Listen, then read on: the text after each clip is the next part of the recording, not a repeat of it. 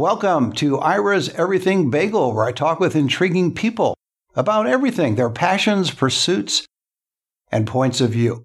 This is the era of smart technology. There has always been concern about technology replacing workers in our economy, but the accelerated development of smart technology brings that concern to the forefront today.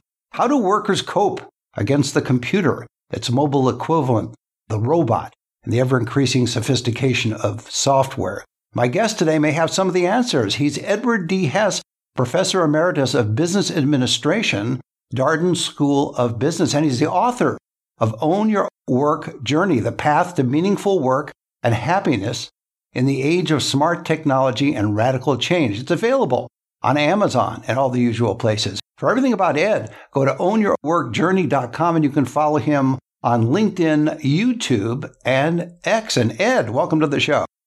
Thank you. Very, very nice to be with you. Thank you. Question for you. Are most workers concerned about meaningful work? Are they really just more concerned and focused on survival given where the economy is today? Well, I think the answer is to your question is yes, people are concerned about where the economy is. I think it's people are concerned about automation. And so, and people are concerned about okay, what do I do? How am I going to, you know, how am I going to earn a living? How am I going to take care of my family, et cetera, et cetera? And so, yes, there's, there's high stress out in the marketplace. And it's not just, if you will, we'll call the, the working people. It's also people that, you know, have MBA degrees and everything because te- technology is going to transform how work is completely done and many things which people have learned in college won't be relevant. And so this is not just going to pick a certain segment of the community and, you know, throw them out of work. Every person is going to have to learn how to become a highly adaptive learner that, that you can learn at the pace of technological change.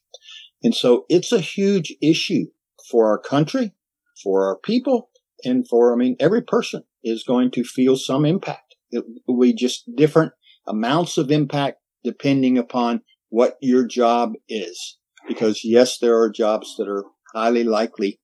I mean, the best research that's been done on this is, comes from Oxford University. And by 2030, 25 to 47% of the jobs in the United States will be automated. Well, that's a heck of a problem because we don't have a social safety net. Our way of capitalism is survival of the fittest.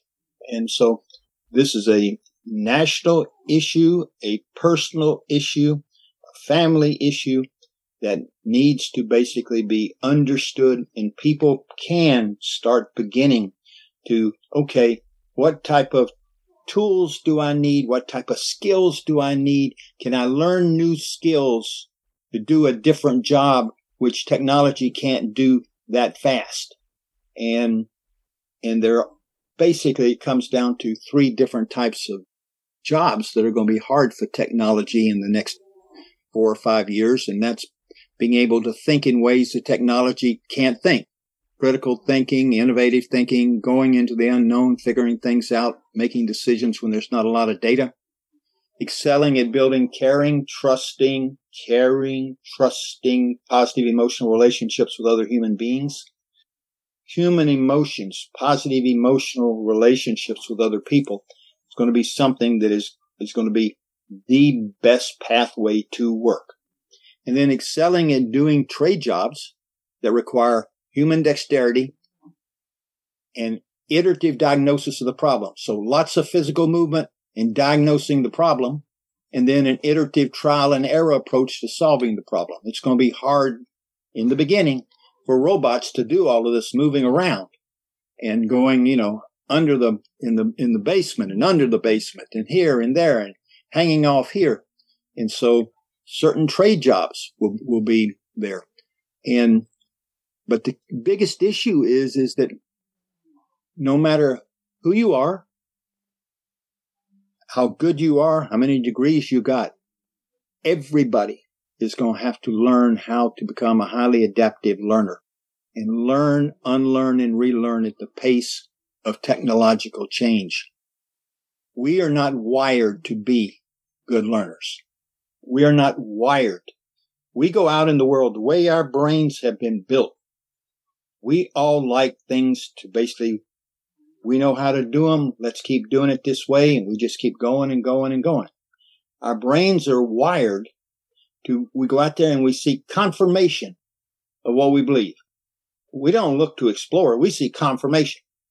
We also go out there making sure we affirm our ego, our story about who we are. And we want our story to be the same. Well, there's going to be a new story every two or three years. And think about it emotionally, how hard it is to basically change. And you know, you get pounded and you're learning something. Oh, all of a sudden, that's no longer any good. You've got to work on this and learn this anew. That's very hard. And that requires us to basically ownership of what's going on in our body, ownership of our ego, our mind, our emotions, how we listen, how we relate to others. And think about it.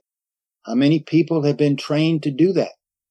How many people know how to manage their mind? How many people know how to, if you will, quiet their ego so that they have a more open mind instead of a mind trying to make sure that my mind's right. So it's a, it's a whole new ball game that's coming and we and organizations of every type, our political system has got to adapt ourselves where we can rewire ourselves and learn these new ways of being and working. Ed, Ed I, I, I understand I understand what you're saying, but I'm thinking of the typical citizen, the typical worker who's just trying to put food on the table. These concepts are in a way foreign to a lot of people because they're just concerned about earning enough money to feed their families and to have a place to live. And you're talking about being adaptive and having meaningful work. And some people are not really even concerned about meaningful work. They just want work so they can feed their families. How do you make that? How do you bridge that? Well, you make a very good point, and you're correct. You bridge that by somehow people have to realize that, you know, I need to learn new skills. Where do I go learn those skills? How do I learn those skills? Two, the companies they're, they're working with hopefully will say, look, this job is going to be done by technology. We'll give you the training to do a different job. If you want to do this different job, you're going to have to be very good at it and understand you're going to probably have a different job every two to three years. So no matter what, people are going to have to go and learn the skills. And the skills are, they're not necessarily hard, but they take real work. And it's not something that you learn quickly. It's so you're learning skills but it's like this highly adaptive. You're learning skills that allow you to be open minded, to not be defensive, to defend what you think, but to explore and see what needs to be done. But Ed, do you see this starting even in in elementary school and uh, starting early with kids so they understand that the pace I alluded to it in the beginning that the pace of technology is accelerating all the time. And as you said, you're going to have to learn something new every couple of years, as opposed to the, the old days, I use that in quotes, where maybe it was 10 years before you had to learn a new technology or five years. Now it's shortening even more. So do you think that it makes sense for school systems around the country and around the world to let students know to be prepared for these changes? School systems have to adapt and their mission will have to be creating highly adaptive learners. The public schools, private schools, everybody is going to be impacted by this. And so if you're asking me, should, are our school systems doing this? Uh, some of the private schools are, many of the public schools are not. You know, I have a piece coming out that basically says how public schools determine this will determine our democracy. So absolutely, and uh, that how students are taught is going to change. Not going to be 30 people in a classroom and everybody listening to the same stuff and everybody doing the same stuff. People are going to be trained in small teams. Small teams is the best way to do this. So yes, and the challenge we have as a country is, is that in, in Europe and in some other places in the world, the school systems are ahead of us on this. And they've been ahead of us for years. And so, yes, nobody's going to be, uh, there is no easy answer to this. It's going to take transformation, probably the largest transformation in effect since the industrial revolution. And it's going to be probably the most difficult time in our society since the Great Depression. And the United States government needs to take the lead. State governments need to take the lead. And we need to basically focus on what's really going to hit us and is hitting us and try to, we won't get ahead of it because technology is, is improving so fast. I mean, three of the best AI people in the world have in the last six weeks said that there will be by 2030 AI will be be able to think in any way that a human thinks. All right. They used to say it's 20 years out or 30 years out. Then they came and said it was 15 years and they said it was 10. Now they're saying it's by 2030. So this is technology is moving faster than school systems and human beings. So but it's but it's mean? actually but Ed, isn't it the humans that are making the technology move fast? It's not technology itself moving fast. That's right. That's right. It's human human beings are own own own the you know I built the technology and own it. Right. You're exactly right. And and you know and there were you know there were ten thousand technology leaders who signed a, a document earlier, I mean probably mid last year, saying we need to take a six month sabbatical and, and figure out how we're going to do this work. And, you know, nobody was willing to take the sabbatical. So it's still racing ahead. And it's, it's, it's probably the most challenging thing, you know, s- since the atom bomb. Well, you I don't mean to be, I don't mean to be, you know, overly frightening people, but it is what it is. We, you know, everybody has got to sit back and our government has to take the lead. And that's all the way through from the top to, to local government. Schools are going to have to change. Um, and that's every school will change somewhat and some more than others. So that, okay, how are we basically preparing our, our workforce? And okay, our workforce is going to shrink. What are we going to do with those people? And, and how are we going to make sure that they have a you know, a meaningful life, so to speak. And meaning can just be having work. For me, most people who go to work and do their job well find it meaningful. That's been my experience. So it's not that it's being, you know, really gushy. And so this is a major, major issue which we don't have a handle on.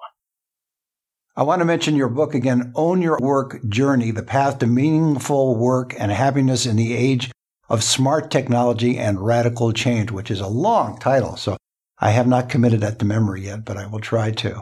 But you mentioned earlier the Industrial Revolution, and then we had, of course, the technological revolution. What would you call this particular revolution? Is it just an extension of the technology that we've already been exposed to in the last 30, 40 years? I would call it the AI revolution, artificial intelligence revolution. Are there scenarios that you see in your eh, from your research and your knowledge and your experience? Do you see technology? I hate to bring it up, but somebody has to. Uh, do you see it as a danger to mankind or humans in any way? I use mankind, but then people will say you should say humankind, but I'll just say humans. How do you? Are there? Yes. Is it a challenge to humans? Absolutely. Technology can be used for, you know, negative purposes. I mean, look what happened in social media. What's happened in social media and look at the numbers from the uh, United States government on the number of teenage children that have basically killed themselves because of social media hacking their emotions. So we know technology can be dangerous. And we know that this technology will only add on to that because now we'll be hacking how people think.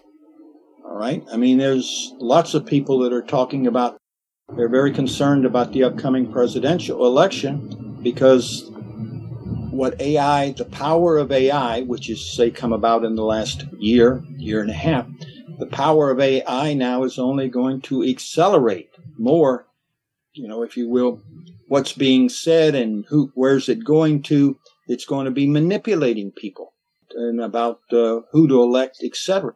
And so, no, it's it's it is a there's the history is there that it can it it can basically be very bad, but issue is there's no so far in the world there's been no way to how to basically keep it under control. In your book, you're talking about owning your work journey, but is work going to really be an element in the future? In that, if you have technology, you have robots, as I mentioned earlier, and you have AI, how much work needs to be done still for humans to live, survive, thrive, etc.? Well, I'm assuming that there will be work, otherwise people will not earn money and because the United States, you know, we don't have a big social safety net which says that if you get put out of a job for AI, you will receive this amount of money for the rest of, you know, your life. That's not come about. So I'm assuming that will have to be, if you will, breached. It's, or not breached, but basically what what's what's going to happen here is going to be so different than anybody has ever experienced and so different than what we experienced and so different than our culture our work culture in the united states is survival of the fittest there's many countries in the world which have a very different culture which is people pay more taxes than they pay here so everybody in the country including the people that are paying the taxes have security. Okay. They will have food, room and board, their homes, medical, whatever. And money is what primary driver of decisions in, in, in our country. That's just reality. And that's going to create tremendous challenges. And so far, there are people who are working trying to figure this out. But the race is so fast, nobody's getting ahead.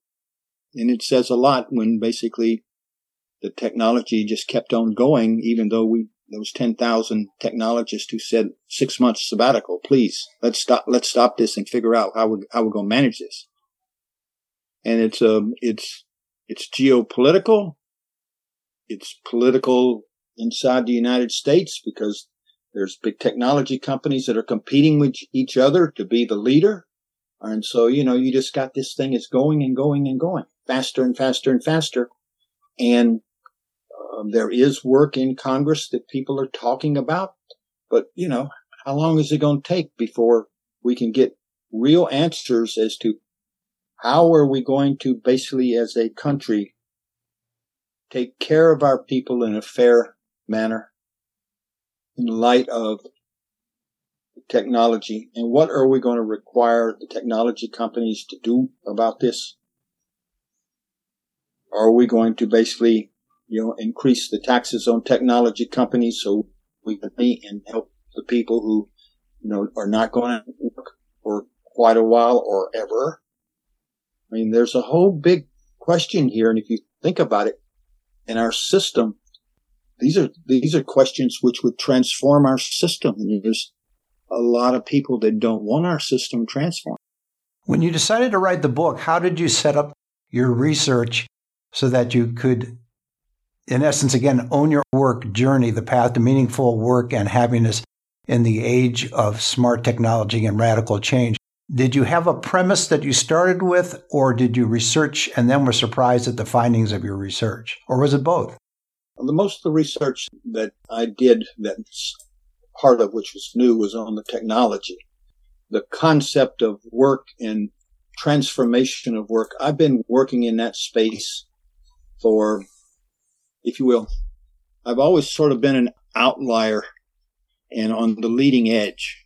And so I've been, I've been working on issues like this in the business world for well over 15 years. All right. I mean, closer to 20 years. And, you know, I have four or five books that I started back in that. In fact, it's more than that. You know, I have 14 books I've written over the 20 years, all of which are building blocks to what is going on. And so I know I did not start from scratch. What I've done with this book, what's different about this book, it's written for anybody with a high school education or even anybody 15 years or older. And so most of my books have been written for people who are educated or for organizations. And so I had most of the principles about what's, how do we train people? What's the journey to best self? What's it mean to take ownership of your ego, your mind, your emotions, your behaviors? How do you train somebody to be a good critical thinker, which is a good skill that's going to be needed? Well, all of that is, you know, I built over the years. And what I did with this book is it's a short book, about 127 pages, but it's got 28 tools and practices and 35 workshops. I wrote this book for people that, you know, don't have MBAs, people that are not executives or senior people in businesses, etc. But writing it and putting it in a format uh, with tools for them to use these are the tools if you want to quiet your ego. Why should you quiet your ego? Because your ego gets in the way of learning and you're going to have to learn something new every couple of years and et cetera, et cetera. And that's all. I mean, the sole purpose for the book was to try to put something out there that will be helpful to the people who have the highest chance of being left behind. What was the most surprising thing you found in writing the book? The most surprising thing was how fast the technology was moving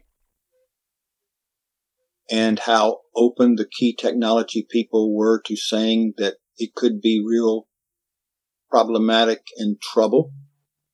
And then the fact that we have been so slow in moving through our society and getting conversations like we're having going and that people are sort of overwhelmed. They're scared and the leaders, I guess my biggest surprise has been talking with leaders who, and th- those are usually older people, talking with leaders and uh, having them say, not my job. Uh, you know, I've got these many years left and I'm going to keep doing what I'm doing instead of embracing and saying, how do we make the changes? That was the most surprising thing, disappointing thing. Not that they're evil people or mean people, but they don't know how to be an, how to be a highly adaptive learner. Well, don't you think that, they, that isn't that just human nature at this point, whether they're a leader or not? I mean, that's the way we are. Yeah. Yeah. That's the way we are. And that's, and you, you just hit it. That is the, that's probably the best sentence that's been said in, in our talk.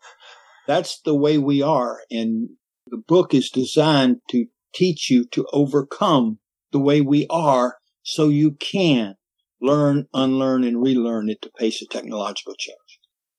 Good point. So it's science based. What's in the book has been proven in science.